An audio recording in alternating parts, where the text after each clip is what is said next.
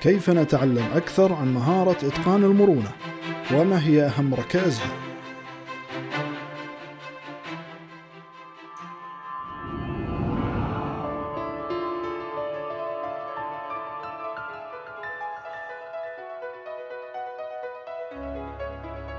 حياكم الله حديثنا اليوم عن تعريف لمهارة المرونة وشرح مختصر لأهم ركائزها السبعة لنبقى في سعادة على المدى الطويل ونحقق نجاحات متلاحقة.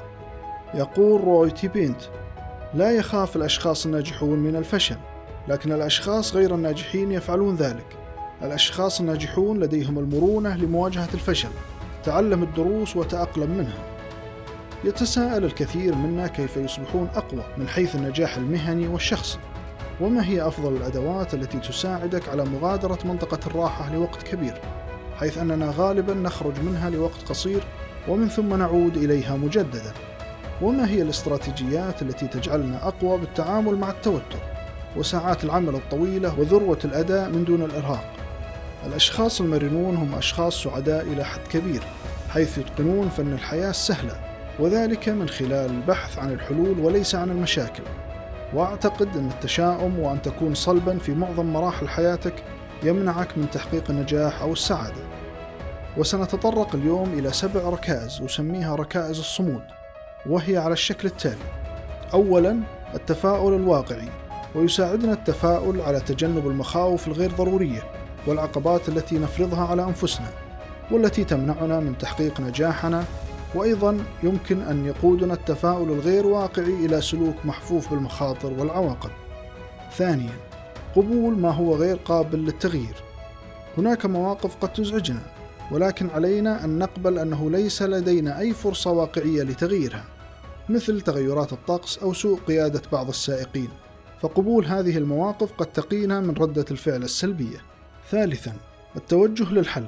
كما ذكرنا سابقا فإن التوجه للحل هو الاختيار الأفضل وعدم متابعة المشكلة وإضاعة الوقت بالمضي قدما في تنفيذه. رابعا التنظيم الذاتي وهنا يمكننا تعزيز دور هذه الركيزة من خلال تحديد الأهداف وحدود المسؤولية ووضع أهداف قصيرة وطويلة المدى لتغيير حياتك بشكل إيجابي. خامسا تحمل المسؤولية قد سمعنا عبارة من لا يخطئ لا يعمل لذلك جميعنا قد نقع في أخطاء ولكن تحملنا للمسؤولية وقبول الأفعال الخاطئة واعترافنا بها يساعدنا في تخطي المشكلات بشكل مرن أكثر. سادسا جودة شبكة الدعم الاجتماعي وهي ما نفتقده في حالة الأزمات فنحن بحاجة إلى الأصدقاء والزملاء لاستشارتهم وأخذ رأيهم حول مشكلة معينة أو سهولة التوضيح بإمكانية وقوع مشكلة ما وقد يساعدك بشكل مناسب تكوين صداقات أكثر منك عمرا وخبرة في الحياة. ويعتبر من أسوأ مضادات هذه الركيزة هي الكبرياء حيث أنها تجعل صاحبها يكون بمفرده في أي مشكلة. سابعا التخطيط المستقبلي.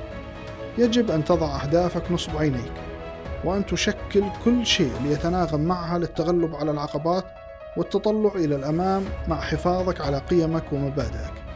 في نهاية حديثنا لليوم تعتبر المرونة مزيج متنوع من الجوانب لتعيش حياة أكثر سعادة، وأن لا ننسى أن المرونة هي القوة.